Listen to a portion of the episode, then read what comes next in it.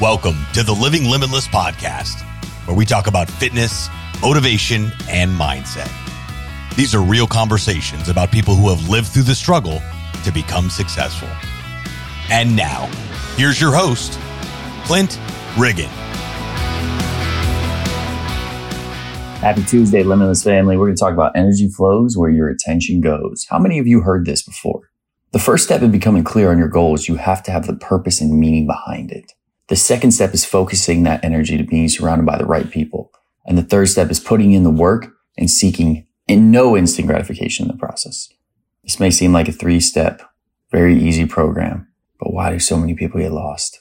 Because you aren't clear on your end goal, because you aren't focusing your energy on things that truly matter with people who are going to help you get there, because you're not putting in the necessary amount of work or you're not leveraging the network around you. See, a lot of times we seem that we're doing all the right things, but really we're far behind the power curve.